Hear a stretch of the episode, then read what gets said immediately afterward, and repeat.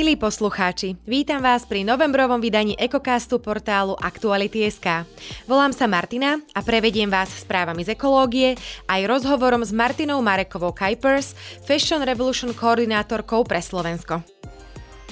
Ak sa environmentálnej kriminalite nikto nevenuje, problém akoby ani neexistoval, povedal v rozhovore pre Aktuality.sk šéf Enviropolície na Slovensku Mário Kern. Cez slovenskú envirokriminálku odhaľuje environmentálnu trestnú činnosť už 20 rokov.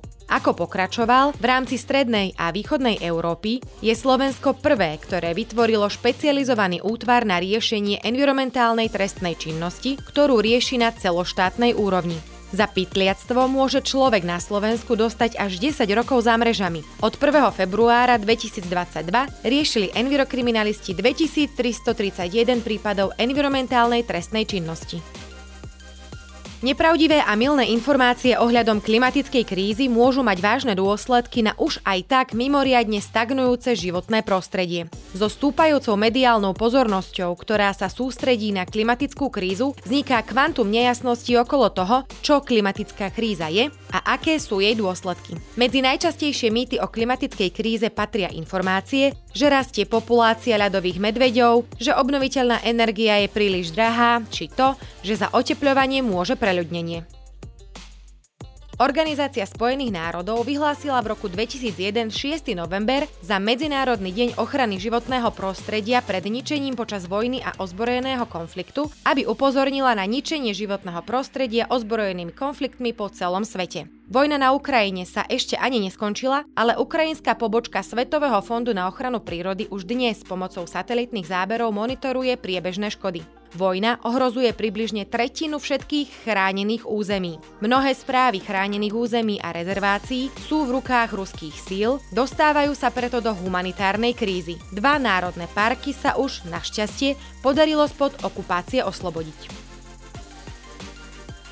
Organizácia The Ocean Cleanup vyvinula zariadenie na očistu najznečistenejšieho miesta v Tichom oceáne. Veľký pacifický kôž je obrovský ostrov plastu, ktorý sa nachádza medzi Kaliforniou a Havajom. Jeho veľkosť sa dá porovnať s trojnásobnou rozlohou Francúzska a vedci sa domnievajú, že tento veľký pacifický kôž sa začal vytvárať už v 70. rokoch, keď sa plast stal bežnou súčasťou domácností na celom svete. Problému sa venuje len 19-ročný Holandian, ktorý navrhol plávať plávajúci systém v podobe masívnych rúr umiestnených na hladine, ktoré môžu zachytávať odpad a zabrániť tak jeho šíreniu vďaka vysoko odolným sieťam. Veľký pacifický kôž pritom nie je jediným miestom na Zemi, kde sa hromadí obrovské množstvo odpadu. V decembri roku 2011 mexická vláda uzavrela hlavnú skládku odpadu Bordo Poniente, ktorá bola jednou z najväčších skládok pod holým nebom na svete. Skládky predstavujú jednu z najväčších bezpečnostných hrozieb pre obyvateľov v súčasnosti. Podľa odborníkov je dobrou správou, že ľudia začali vnímať cenu životného prostredia. Podľa nich nám však už nestačí, že z roka na rok lepšie triedime a recyklujeme. Ako v článku zo série 30 rokov Slovenska zhodnotila Petra Čefalvajová z Inštitútu cirkulárnej ekonomiky, odpadová kríza je krízou hodnôt. Zjednodušene povedané, Problémy sú tvorené ľuďmi a ľuďmi musia byť aj riešené. Pred nami je preto viacero víziev. Máme 13 rokov na to, aby sme zo súčasných 48% zredukovali množstvo skládkovaného odpadu na 10%. Podľa odborníkov by sme však mali už teraz príjmať opatrenia na prevenciu vzniku odpadov, pretože radikálne potrebujeme znižovať hlavne množstvo samotného odpadu. Najlepší odpad je totiž ten, ktorý vôbec nevznikne a teda nemusíme riešiť, ako a kde skončí. Viac tém z ekológie nájdete na našom webe Aktuality.sk. To je z našich Econews všetko, teraz si vypočujte nasledujúci rozhovor.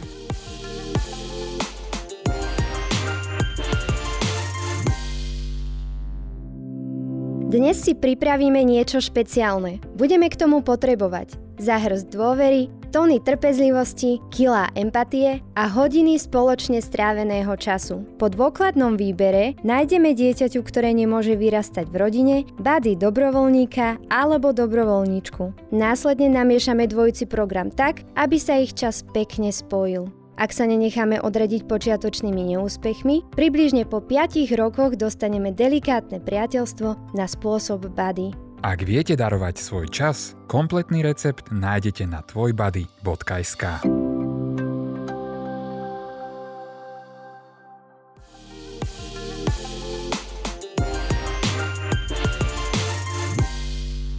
Keď sa povie móda alebo odevy, niekomu napadne meno návrhára, inému výzor obľúbeného kúsku. V každom prípade je však za módou viac ako to, čo vidíme očami. Ide tu aj o tvorbu, príbeh šičiek a ďalších ľudí, ktorí stoja za procesom výroby od prvej nitky. A práve tu by sme sa mali zastaviť a zamyslieť.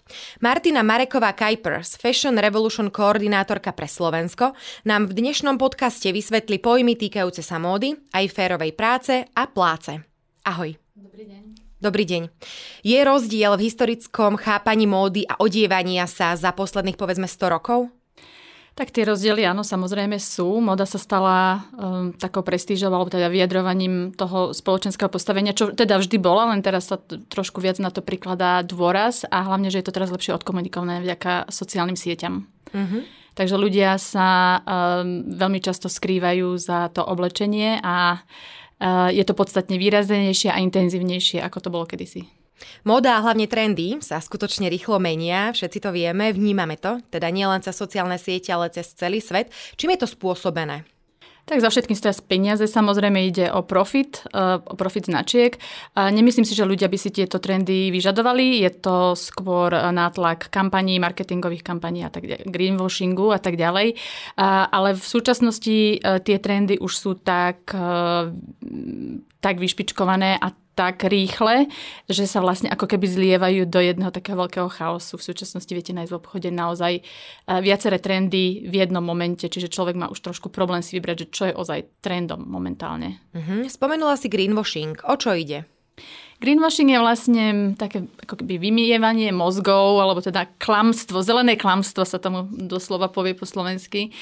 A je to vlastne propagácia takých tých etických a environmentálnych, environmentálne pozitívnych e, prístupov a praxe, ale s tým, že to je vlastne len navonok, za tým všetkým sa skrýva niečo iné. Respektíve je len poukázané na tie pozitívne e, zmeny alebo teda snahy tej konkrétnej značky alebo organizácie, ale už sa nespomenú tie ostatné činnosti, ktoré tá značka treba e, robí. Oblečenie využívame počas celého života, no málo kedy sa zamyslíme aj nad jeho príbehom. Čo by sme si mali uvedomovať? Um, ja tak vždy s ľuďom po, takú otázku, že keď sa na seba pozriete, že čo máte na sebe oblečené, viete, kto to vyrobil a kde to bolo vyrobené a čo to je a aký to má vplyv na vaše zdravie a čo to spraví s našim životným prostredím, keď to raz odovzdáme do toho odpadu textilného. A bohužiaľ, um, tá transparentnosť je minimálna, teda respektíve žiadna, a viac menej v porovnaní s tým množstvom textilu, ktoré sa vyrobí. A je to obrovský kolos, ktorý je veľmi ťažko odkontrolovať aj pre takých expertov, ktorí sa tomu venujú. Um, takže um, ľudia by tak na jednej strane by sa trošku mohli pozastaviť a zamyslieť, že ako, ako nakupujú, ako akými sú vlastne spotrebiteľmi toho textilu, ako používajú textil, ako ho nosi, ako tie odevy nosia, ako sa o ne starajú. Na druhej strane e, tiež prizvukujem, že netreba to preháňať do takého extrému, že sa doslova idem ospravedlniť za to, že potrebujem si niečo nové kúpiť. Treba nájsť takú zdravú strednú cestu a čo by som veľmi rada videla, keby táto spoločnosť prestala s tou nadmernou konzumciou, ale mala takú normálnu, klasickú konzumciu, konzumciu alebo ako to povedať po slovensky, používať len to, čo ozaj potrebujeme. Uh-huh, takže zamyslieť sa nad tým, kto ano. vyrobil to ano. moje oblečenie. Áno. A toto je veľmi ťažká téma a ke, keď sa do nej troška človek pustí, napríklad aj cez e, zdroje týchto zdrojov, už aj na Slovensku je veľmi veľa, veľmi veľa influencerov, značiek, médií o tom hovorí. Treba si to pozrieť a trošku sa pozastaviť nad tým. Modný priemysel má obrovský vplyv na ľudí, aj na prostredie, patrí však medzi najšpinavšie priemysly. Ako sa to stalo? Kedy sme dopustili, že sa to mm. takto až stalo? Tak najväčší ten podiel má na tom fast fashion, teda rýchla móda. Uh, samozrejme ten vplyv na, na naše okolie máme všetci, ale taký najvýznejší má uh, rýchla móda a to v tom zmysle, že vlastne začalo sa, to prišlo už s industriálnou revolúciou, keď sa začalo vo väčšom vyrábať a potom vlastne sa začali sa tie procesy a výroby sa tak efekt, li v úvodzovkách až do takého extrému, že už je to super rýchla móda a vyrába sa, vyrába sa doslova na odpad. Akože vyrába sa aj do predajní, ale už sa vie, že to bude vlastne odpadom, že to ľudia nekúpia. Akoby nadprodukcia? Nadprodukcia, áno. Úplne zbytočná. Um, Je to, je to obrovský kolos, trvá to už vlastne niekoľko desať, desať ročí, ale my si to uvedomujeme a vlastne aj na Slovensku v tejto centrálnej Európe to tak posledné 10 ročie, dva maximálne. Náš sa to začalo dotýkať s príchodom vlastne reťazcov. No a vlastne Modný priemysel je prepojený veľmi úzko s chemickým priemyslom a s polnohospodárstvom. A toto sú dve obrovské oblasti, kde ide o, o veľ, veľké peniaze a preto aj ten textilný priemysel je tak skomercionalizovaný a je doslova riadený. Ja, by, ja, to, ja hovorím, že to sú už kartely v súčasnosti, to už ani nie sú nejaké slušné organizácie alebo spoločnosti. Talianský modný návrhár Giorgio Armani povedal, rozdiel medzi štýlom a módou je kvalita. Kde sa stratila tá povestná kvalita? Um, povestnú kvalitu my tu stále máme, len je, len je tak prehlušená to, tým lacným a tým nekvalitným a je trošku tak... Um, ako keby odsunutá momentálne na druhý, druhú kolaj, alebo teda nie je až tak prístupná, ľudia hovoria, pretože je to drahé, kvalitné veci sú drahé ale oni nie sú drahé. To je reálna cena. To oblečenie nikdy, kvalitné oblečenie nikdy nebolo lacné. Neznamená to, že za kabát musím dať niekoľko tisíc eur kvalitný, ale kvalitný kabát určite pod 100 eur nekúpim. Hej, to by musela byť naozaj neviem aký výpredaj a proste neviem čo, lebo len materiál a ušitie, kvalitné ušitie proste je podstatne vyššie, vyš, má podstatne vyššiu cenu. Čiže kvalitné oblečenie a kvalita tu je. Bolo by, vhodné, bolo by dobre, keby si to ľudia trošku uvedomili aj tým, že nemusím ísť priamo do nejakej značky alebo do, k nejakému dizajnérovi. Stačí, keď podporíte lokálnu krajčírku, ktorá vám proste skráti nohavice, aj keď si ich kúpite v sekači za pár eur a tá krajčírka je drahšia, ale to je proste jej mzda. Ona nemôže robiť za euro alebo za dve na hodinu. Akože nechcete od toto od, od ľudí, ktorých máme tu na Slovensku takýto prístup určite nechceme, takže, ale ľudia to tak vnímajú, že uh, ako, ako samozrejmosť mať tie lacné veci a že majú na to právo a nárok. Ale bohužiaľ to je, to je veľmi zlé chápanie. Mm-hmm. Mám tu aj ďalší výrok. Francúzsky módny návrhár od Couture Alexandre Vautier povedal, oblečenie je jazyk, takmer výrazový prostriedok pre toho, kto ho nosí. Čo znamená oblečenie pre teba? Tak to sa mení. V mojom živote sa to menilo. Oblečenie bolo kedysi pre mňa výrazom takej tej, dodávalo mi sebavedomie, pretože som mala vysokú manažerskú pozíciu a veľmi malo sebavedomia, čiže cez to oblečenie som si e, dodávala nejakú tú istotu každodennú. Potom sa stalo oblečenie pre mňa záťažou, pretože som ho mala tak obrovské množstvo a nemala som s ním čo robiť, nevedela som, čo s ním robiť, až som teda prešla na, na upcykláciu, teda prerábanie oblečenia, založila som si značku, pracovala, pracovala som s tým oblečením a stalo sa pre mňa, musím povedať, že v súčasnosti je pre mňa oblečenie už ako keby nepodstatné v tom zmysle, že už je mi jedno, čo má človek na sebe oblečené, absolútne ma to nezaujíma a už viem prehliadnúť oblečenie a zamerať sa na toho človeka. Pretože viem, že oblečenie vie vie krásne klamať a vie nám dať nejaké také indície alebo chybné predstavy o, o, tom, o tom človeku, čo máme pred sebou. Takže, ale ako ja osobne, e, čo sa týka oblečenia, vzťah s oblečením, vlastne samozrejme to asi veľmi veľa ľudí, keď prišla korona, to boli tepláky, pohodlné oblečenie tak ďalej. Snažíme sa teraz z toho tak dostať, že áno, treba sa aj nahodiť občas ale ve, u mňa osobne sa to veľmi zredukovalo aj tým, že vlastne môj životný štýl sa zmenil a zmenilo sa moje sebavedomie po 40 pretože už uh, viem, že moja hodnota nespočíva v tom, čo mám oblečené na sebe. Absolútne nie. Ale samozrejme chcem vyzerať dobre, chcem vyzerať pekne, čiže keď teraz aj niečo, potrebujeme si viem totiž to ušiť v podstate všetko a všetko mám. Čiže to oblečenie je pre mňa v súčasne také ako keby druhoradé ale stále mám rada tú krásu toho oblečenia a modných kolekcií a stále si rada pozriem nejakých dobrých dizajnérov. Akože toto stále, to vizuálne a to krásne prepracovanie, to stále si rada užijem. Hej? To stále tak ako k tomu vzhliadam. Popri tom všetkom si koordinátorkou Fashion Revolution na Slovensku a Fashion Revolution je celosvetové hnutie za transparentnosť, udržateľnosť a etickosť v modnom priemysle. Poznajú vás a vaše aktivity Slováci? Tak e, na Slovensku myslím, že nie sme až taký, až taký výrazní. Robíme veľmi veľa aktivít, ktoré sú um, akože behind the scenes, že za, za oponou ako keby. A rôzne kampane. Uh, tým, že sme globálne hnutie, tak pôsobíme dozaj na globálnej sfére, že podielame sa na tých globálnych kampaniách. Samozrejme, na Slovensku by sme to radi rozbehli uh, trošku viac v tom zmysle, že napríklad pred koronou sme mali viac aktivít, offline aktivít, bolo to také výraznejšie. Teraz sa snažíme nabehnúť na taký ten nový systém alebo takéto nové, nový beh toho sveta, aký je, aj keď to neviem teda momentálne pomenovať, že čo to je. No veľa sa toho zmenilo, presne. Hej, ale treba, e, tre, ešte tú cestu si stále hľadáme, ale myslím, že to asi všetci takto momentálne sa snažíme si nájsť tú cestu v tomto novom svete. A pre nás to je, ako v rámci organizácie robíme veľmi veľa mm, vzdelávacích projektov, najmä pre stredoškolákov. Robíme metodiky, robíme kampane, čiže s mladými ľuďmi najmä tá práca. Čo sa týka informovanosti, kedy, sme, kedy si sme boli ako tými prvými, čo informovali o týchto veciach. Teraz už to nie je potrebné, pretože na sociálnych sieťach je toho veľmi veľa a už to nepotrebujeme. Čo, čo teraz práve robíme, je, alebo teda pionierčíme v tom, že snažíme sa o zmenu legislatívy a trošku pritvrdiť na tie zmeny. Mm-hmm. Kde vo svete máte možno také najväčšie povedomie, keď teda hovoríme o tom, že Slováci ešte stále mm-hmm. nejakým spôsobom spoznávajú mm. túto tému? Ono, čo sa týka módy, tak v každej krajine je to iné, čo sa týka toho povedomia a uvedomenia si. Uh, tým, že sme celosvetové hnutie, tak poznám teda iné krajiny a každá krajina, napríklad Brazília rieši pralesy, aký, pretože kvôli bavlne sa, vy, sa klčujú, niči, klčujú mm-hmm. ničia. Rie, uh, Guatemala rieši znečisťovanie riek, uh, konkrétne napríklad Maroku sa rieši sprac, teda doslova, že pálenie a ničenie nových vecí z výroby, len preto, že majú nejaký problém. Čiže každá tá krajina rieši nejaký taký už ten konkrétny lokálny problém.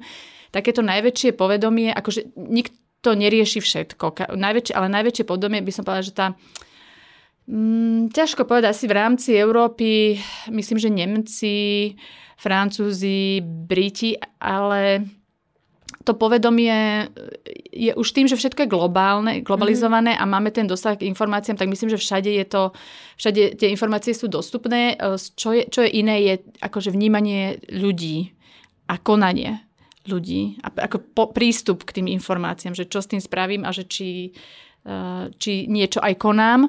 A takí najväčší akože aktivisti v úvodzovkách by som povedala tá západná Európa, že Nemci, Holandiania, e, to by som povedala, že tí sú takí naj, najaktívnejší, čo sa týka napríklad aktivizmu, hej, že mm-hmm. akože bojovať za, naozaj za tie ľudské práva tých šičiek. Nielen v rámci módneho priemyslu je veľkou témou adekvátna pláca. Väčšina ľudí, ktorí vyrábajú naše oblečenie, nezarába ani minimálnu dôstojnú mzdu. Aký je rozdiel medzi dôstojnými a minimálnymi mzdami? Tak v ideálnom svete a minimálna mzda, životné minimum a dôstojná mzda, o ktorej my hovoríme, by bolo to jedno a to isté. Bohužiaľ, my v ideálnom svete nežijeme. Minimálna mzda je určená štátom, to je to, čo by sa malo minimálne vyplácať. Je vyhodnocovaná na základe životného minima, a ktoré na Slovensku je že smiešne, v rámci Európy v podstate, alebo v rámci celého sveta, druhá väčšina krajín má životné minimum veľmi smiešné oproti tomu, čo ľudia naozaj potrebujú na, na živobytie. Napríklad, ale naopak v Nemecku životné minimum je vyššie než, e, než na, dôstojná mzda, ktorú naozaj potrebujú.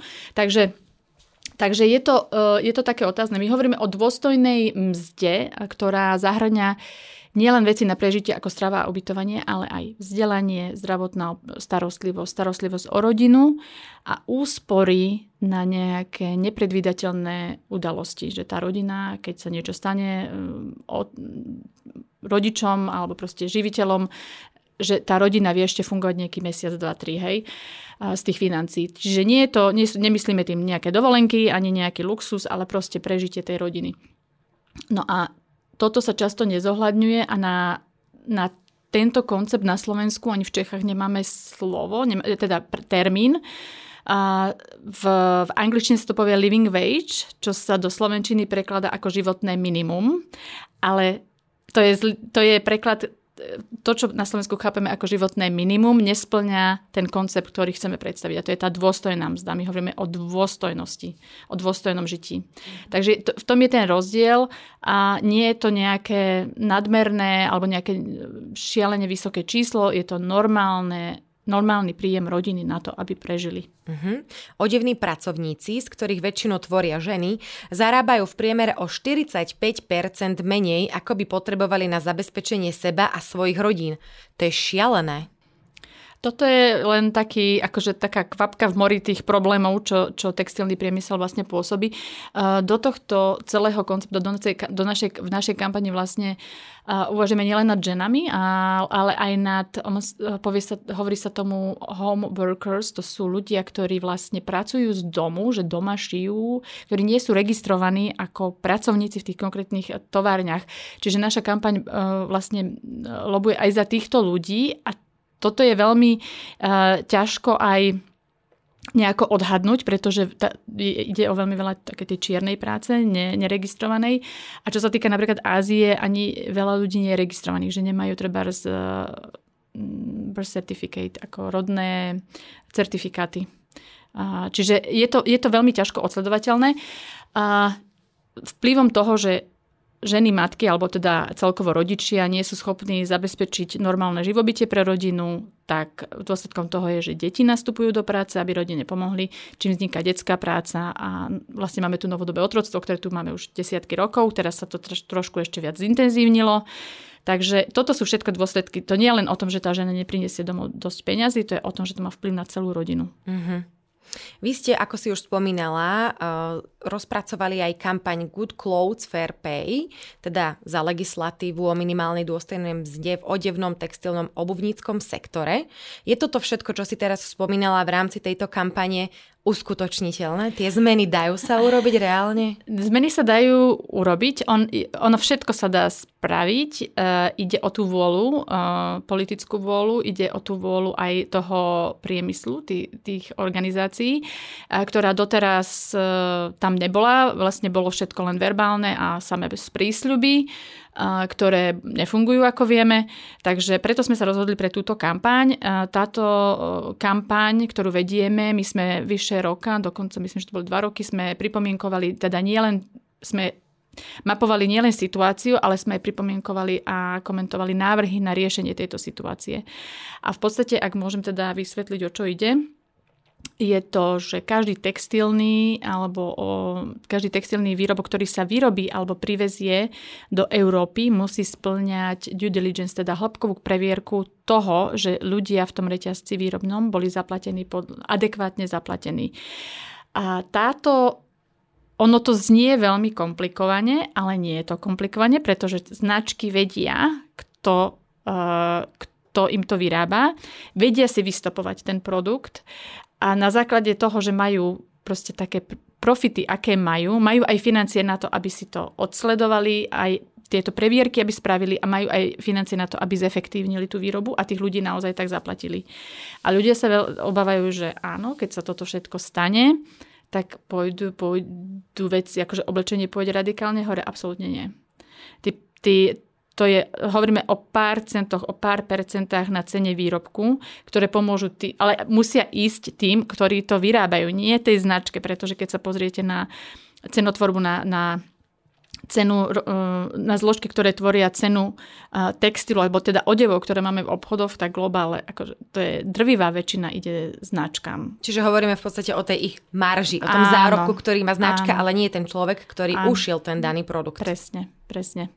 A tým, že sa to dotkne, dotýka teda profitu tých značiek, tak samozrejme, že tam sú rôzne tlaky, že aby sa to neuskutočnilo, preto, ale na druhej strane, keď si pozrieme, aké profity ak majú značky za posledné 10 ročia, keď sa pozriete, kto sú najbohatší ľudia sveta, keď idete, že follow the money, keď pozriete, kam tie peniaze a kto z toho profituje, tak to, sú, to, sú, to sa rozum zastavuje. Čiže um, je za tým len taká tá ľudská chamtivosť, uh-huh. že tá situácia je v taká zlá. Uh-huh. Od Európskej únie žiadate teda legislatívnu zmenu o minimálnej dôstojnej mzde. A prečo také niečo ešte stále nemáme? Prečo sa to musí riešiť teraz? Um, táto legislatíva doteraz nebola nejako presadzovaná, pretože ako je to z viacerých dôvodov. Ono, ľudia aj si neuvedomujú, že uh, alebo ľudia teda vnímajú tú modu, že áno, niekto to vyrobí, ale to na druhej strane sveta nás sa to netýka. aj keď teda sa to deje aj na Slovensku, aj v rámci Európy, ľudia nie sú zaplatení, ako by mali byť, je, to čier, je tu čierna práca a tak ďalej. Čo sa týka tej legislatívy, stále sa riešia nejaké iné veľké veci a vieme, ako funguje legislatíva, ako naši policy, policy makers, že niekedy sa venujú veciam, ktoré um, nedávajú, alebo nie sú až tak prioritne, keď to mám tak eh, diplomaticky povedať, ktoré teda ne, riešia úplne iné veci a mali by riešiť ozaj skôr ľudí a šťastie a blahobyt ľudí, keď to tak môžem povedať. Ale teda nebudem veľmi kritická. Eh, niektoré zákony už aj máme, bohužiaľ sa nedodržiavajú. Napríklad zákony o chemikáliách, ktoré sa môžu alebo nemôžu dovážať, dovážať do Európskej únie a napriek tomu ich nájdeme tieto chemikálie v textile. Takže je to aj na, aj na nás ako občanoch, eh, alebo teda euroobčanoch, aby sme si dožadovali svojich práv, ktoré máme uzakonené v zákonoch, že máme právo na čistý produkt, teda vrátanie toho textilu takisto, že nechcem tie chemikálie v potravinách, ale nechcem ich ani v textile. Jedna vec a druhá vec, že mám právo na etický produkt. A ja ako spotrebiteľ v Európe momentálne nemám žiadnu možnosť si to overiť. Naša legislatíva to neošetruje a vlastne legislatíva v tomto zlyháva, že my sme tu zaplavení produktami, za ktorými je, je otroctvo um, a abuse, akože zneužívanie ľudských práv. Potrebujete získať milión podpisov. To je mimoriadne vysoké číslo. Ako na tom ste? Zatiaľ sme na začiatku, takže, takže je to taká mravčia práca. Každý, kto podpíše, budeme veľmi vďační. Momentálne um, je to, akože, aby ľudia rozumeli tomu celému konceptu, volá sa to European Citizenship Initiative, je to Európska iniciatíva občanov, je to akože taký nástroj, cez ktorý sa tieto podpisy zberajú a overujú. A potom Európska komisia vlastne na základe toho tých vyzberaných podpisov musí sa venovať tomu návrhu, ktorým dávame. Nie je to, ako sme napríklad ako býva s petíciami, aj tu sa to stalo na Slovensko, že naš, e, naši predstavitelia si to prečítali, povedali fajn, ďakujeme, dovidenia. Bohužiaľ na toto sú presne, nie, že bohu, vďaka na toto sú presné postupy, ako sa tomu musia ľudia, teda ako sa tomu EÚ musí venovať. Čiže to je, týmto to je ošetrené. Čo sa týka podpisov, stále zberáme.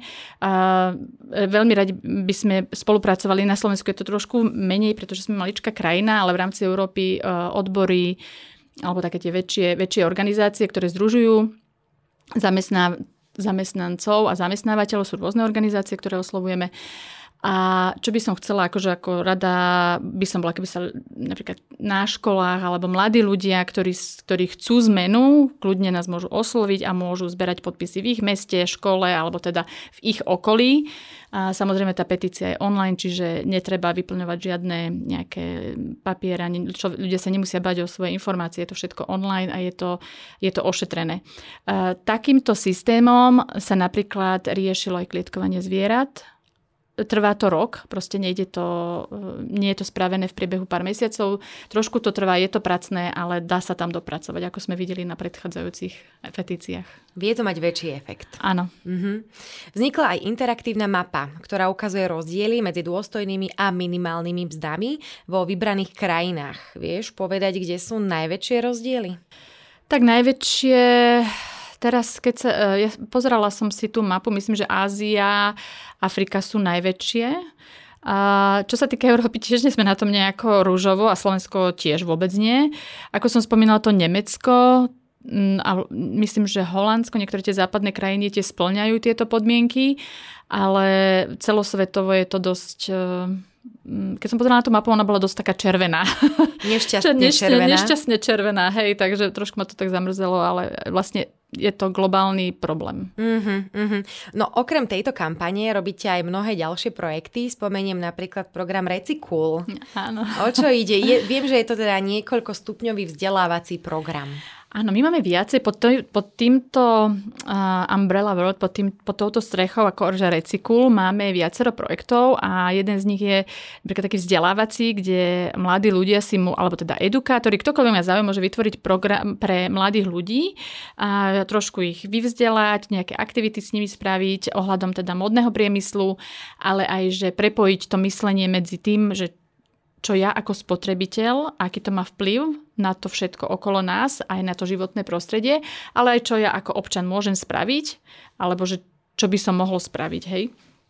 A takže toto je taký program, kde potom ďalej sa môžu, uh, môžu prejsť mentoringom, že ako si pripraviť, teda vyrobiť alebo prerobiť vlastné oblečenie zo second handu. A tretím stupňom je, že ak chcú teda, môžu si pripraviť udržateľné podujatie. A kde, kde odprezentujú tieto modely. Môže to byť galerijná výstava, môže to byť módna prehliadka. Takže na toto sú také rôzne manuály. Ale ako hovorím, v rámci tohto Recikul um, projektu máme ešte, momentálne vytvárame napríklad aj lekcie, ktoré by mali byť hotové už na jar. Sú to textové a videolekcie v angličtine, kde si, ktoré si budú môcť, ktokoľvek si ich bude môcť stiahnuť alebo teda pozrieť online a takisto sa vyvzdelať cez predmety formálneho vzdelávania, napríklad cez geografiu, a o textilnom priemysle. Napríklad si vyrátate cestu vášho trička. Alebo napríklad matematika je, že koľko percent z vašej skrine alebo z mojej skrine sú nevyužité veci alebo použité veci. Alebo rôzne takéto kalkulácie v rámci matematiky. Čiže také, také prepojenie toho praktického a toho, toho, toho, tej praktickej časti a prepojenie uh, tých tém, ktoré riešime.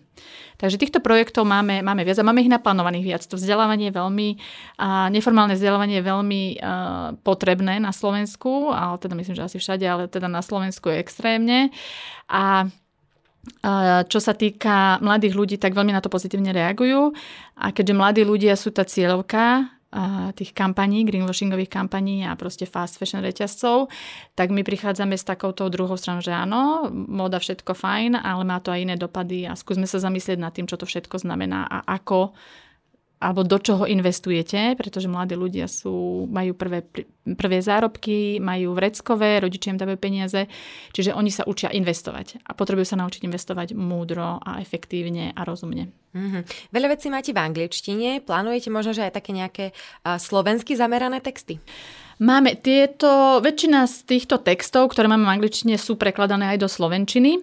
A, ale tú angličtinu obľúbujem, pretože cez ako v tom zmysle, že komunikujeme vlastne všetci v angličtine, aj tá terminológia je v tej angličtine a mladí ľudia vedia anglicky a vyhľadajú si tie informácie celosvetovo, si ich vedia potom vyhľadať, keď ich majú aj tú terminológiu, keď ovládajú v angličtine. Ale samozrejme máme aj slovenské preklady, hej, že to, to, to nezanedbávame určite. Uh-huh. Uh, hovoríme teda o modnom priemysle. Aké sú ľudskoprávne dopady oh, v rámci tejto sféry? Kol- Náročné. Koľko máme času? no, ľudskoprávne dopady, to je, ja si myslím, že momentálne to je ešte horšie, než to bolo. Uh, ľudia sa stále spametávajú z, z krízy a s tým, čo spravila pandémia. Uh, aby som len teda ujasnila, čo spravila pandémia, lockdown, uh, tým, že napríklad v tých azijských, prevažne v tých azijských uh, továrniach nemali ľudia zmluvy, nemali sociálne ani zdravotné zabezpečenie, zo dňa na deň sa to zavrelo všetko a keďže je to väčšina žien, takže oni zostali vlastne doslova na ulici, nemali prácu a tým pádom sa zvýšilo bezdomovectvo a prostitúcia, pretože ako uživíš svoje deti, keď nemáš robotu. A toto bolo extrémne tvrdé pre mnohé, pre mnohé ženy. Um, čo sa stalo počas pandémie, značky prestali platiť uh, tie objednávky, už aj ktoré mali zavesené v obchodoch, pretože oni majú niekoľko týždňov na to, aby to vy, vyplatili. Oni toto pozastavili s tým, že vlastne predajne majú zavreté, nemajú zisky, čiže nezaplatia. A je to zatiaľ kým sa to predá a kým to vyplatia teda, tak je to investícia tých tovární Všetka tá výroba. Tie značky to neplatia dopredu, absolútne. Čo sa stalo vlastne, veľmi, boli extrémne finančné problémy aj týchto, aj týchto tovární, do ktorých sa, ktoré sa doteraz vlastne z toho spametávajú. Musela sa vytvoriť kampaň, čo mne už príde úplne akože vrchol e, nepochopiteľného. Museli sme proste bojkotovať za to, aby značky zaplatili za to, čo už mali vyrobené a čo im vyselo v tých obchodoch. Aj keď zatvorených, tá kampaň sa volala Pay Up a vlastne trvalo ozaj niekoľko mesiacov, niektorých značiek dokonca rok, aj viac ako roka, kým vyplatili to, čo vlastne dlhovali. A v tom čase každý jeden deň sa ráta pre tých ľudí, ktorí vlastne závisia od tých peňazí. Oni nemali, tí ľudia nemali žiadne iné možnosti. Čiže toto veľmi, veľmi tak otriaslo celým tým, celým tým systémom. Čo sa, čo sa teda stalo? Momentálne je to tak, že tie továrne, väčšina tých tovární je rada, že vôbec prežili a príjmajú akékoľvek objednávky za akýchkoľvek podmienok. Čiže je to ešte horšie. A ten, ako na jednej strane stále vytvárať ten tlak a byť aktívny, proste to musíme, pretože by to bolo ešte podstatne horšie. Čo robíme, o tom hovoríme na hlas, zverejňujeme reportáže, zverejňujú sa údaje, zverejňujú sa tieto fakty, konkrétne značky, čo robia ako, aby proste to bolo transparentnosť, aby, lebo keď je tam transparentnosť a ľudia vidia do výroby, tak tá značka sa automaticky snaží tváriť etickejšie. Aj keď teda nevidíme úplne za všetky zatvorené dvere, ale minimálne aspoň niečo z toho vidíme. Takže uh, toto, toto, toto riešime do nekonečna. A ako náhle sa ono, tieto značky majú fantastických stratégov, ako náhle sa na niečo príde, že proste nerobia korektne, tak vedia hneď nejakú kampaň spraviť fantastickú v médiách, na ktorú by som sa aj ja chytila, pretože je tak výborne spravená a vedia to prekryť. Takže je to, myslím si, že tie neetické praktiky sa vyšpičkovali tam pri tých neetických značkách. A na druhej strane je veľký nárast uh, takých tých menších značiek, menších dizajnerov, lokálnej tvorby. A čo vnímam veľmi pozitívne, že ľudia aj počas pandémie to bolo vidno, že začali podporovať ten lokálny priemysel, že proste áno, nechceme našich vlastných ľudí, aby krachovali, chceme tie peniaze tu držať. Takže toto sa veľmi podporilo. Ja som veľmi akože veľmi sa teším tomu, keď idem na nejaké podujatie, nejaká konferencia alebo prehliadka, alebo bol Fashion Live, Slovak Fashion Council robia rôzne aktivity a vidno ten postup v tom Slovensk- aj v slovenskom dizajne, že už je slovenský dizajn taký, že áno, že fantasticky stojí za to, stojí za to si ho zaplatiť, lebo dobre, dobre tie veci vyzerajú, kvalitne sú vypracované, ale aj lokálna tvorba a tie lokálne značky, že proste naštartovali sa, konečne sa už hovorí aj o tom, o tom finančnom vzdelávaní, ako takú značku aj udržať pri živote, aby sa uživila. Toto sa veľmi zanedbávalo. Každý si myslel, že áno, idem šiť niečo eticky, bla, len že proste tá životnosť bola minimálna, ako krátka takýchto proste hrbr nápadov, ale ľudia sa učia, učia sa, učia sa aj tie značky. Myslím si, že celkovo je tam posun. Takže je to také aj aj z oboch strán. Som rada, že sme to otočili trošku na tú pozitívnu notu, lebo by som tento podcast chcela ukončiť aj tak pozitívne. Poďme si možno povedať, čo môžeme robiť pre zlepšenie situácie okolo nás, každý na tej našej úrovni, v tej našej blízkosti. Tak e, čo môžeme robiť, tak ako so všetkým, byť taký zdravý sedlecký rozum, úplne, že zdravý sedlecký rozum, používať to, čo potrebujeme, snažiť sa trošku aj premýšľať v tom zmysle, že keď si idem niečo kúpiť, alebo čo vlastne potrebujem v živote, hej, potrebujem mať x kabátov, alebo stačí mi jeden alebo pár poriadnych, ktoré mám na život. Alebo čo je pre mňa akože, a to je doslova aj ekonomickejšie, hej, veď ideme že vraj do krízy, tak treba ekonomicky premýšľať. Mám jeden poriadny kúsok, ktorý nosím a vydrží mi a starám sa o ten kúsok, alebo si budem každú zimu kupovať a investovať do vecí, ktoré proste aj tak vyzerajú, aj tak sa správajú, aj tak dopadnú. Takže ako spotrebiteľ, tak si premyslieť, nenakupovať impulzívne, keď, eh, ja neviem, mám nejaké, vyhodia ma z práce alebo nespravím skúšku v škole, netreba ísť do obchodu si to riešiť. A takisto aj také tie pozitívne, že keď spravím skúšku, tak wow, idem si za odmenu kúpiť. Tak akože to, to je vždy dobre tak akože si sa upokojiť a keď treba nakupovať, tak treba nakupovať najprv vo vlastnej skrini, pretože som si istá, že čokoľvek potrebujete, otvorte skrinu, tam to nájdete. Keď to nenájdete vo vlastnej, tak vaša sestra, sesternica, ktokoľvek v rodine alebo kamarátka nejaká proste to má, lebo tie skrine máme tak preplnené momentálne. Takže takáto vý, potom výmena, ako kedysi bolo a veľmi som rada, že na Slovensku toto stále, čo sa týka detí, detské oblečenie si tak medzi sebou ľudia vymieňajú, to je čosi fantastické. Veľmi rada som, že vidím napríklad mladých ľudí, s ktorými robím, že tínedžeri, ktorí nie, nebudem nakupovať a ja si to urobím, alebo ja si to vys, vys, vysvopujem, akože vymením niekde, tak to, to, to som veľmi rada, keď takto k tomu pristupujú. Môžeme si opraviť oblečenie, môžeme si ho vylepšiť sami, veď večer pri telke môžete vyšívať. Akože to, je, to sú také obyčajné veci, čo a sa, dostali taký punc takého niečoho podradného na veľmi dlho a je na čase to zmeniť. Hej, že na čase si začať sa starať o to oblečenie, tak ako sa staráme o, to, o tie potraviny, ktoré jeme, tak treba sa aj o to oblečenie. A Obyčajná vec, ako prať to, e, ako treba vetrať to oblečenie. Netreba prať tričko e, po pár hodinách použitia. Teda ozaj, treba to prať len tedy, naozaj, keď je to naozaj potrebné. Oblečenie, ako vieme, vypúšťa mikrovlákna, čiže to je ďalší dopad na životné prostredie. No a potom, um, ako spotrebiteľ je ozaj akože byť rozumný, no a potom na tej úrovni toho občana, alebo toho, čo, toho človeka, ktorého teda zaujíma, čo sa, aké sú tie dopady na životné prostredie a, legisl- a cestu legislatívu, a teda na životné prostredie a ľudské práva, tak, tak sa zapájať, pýtať sa.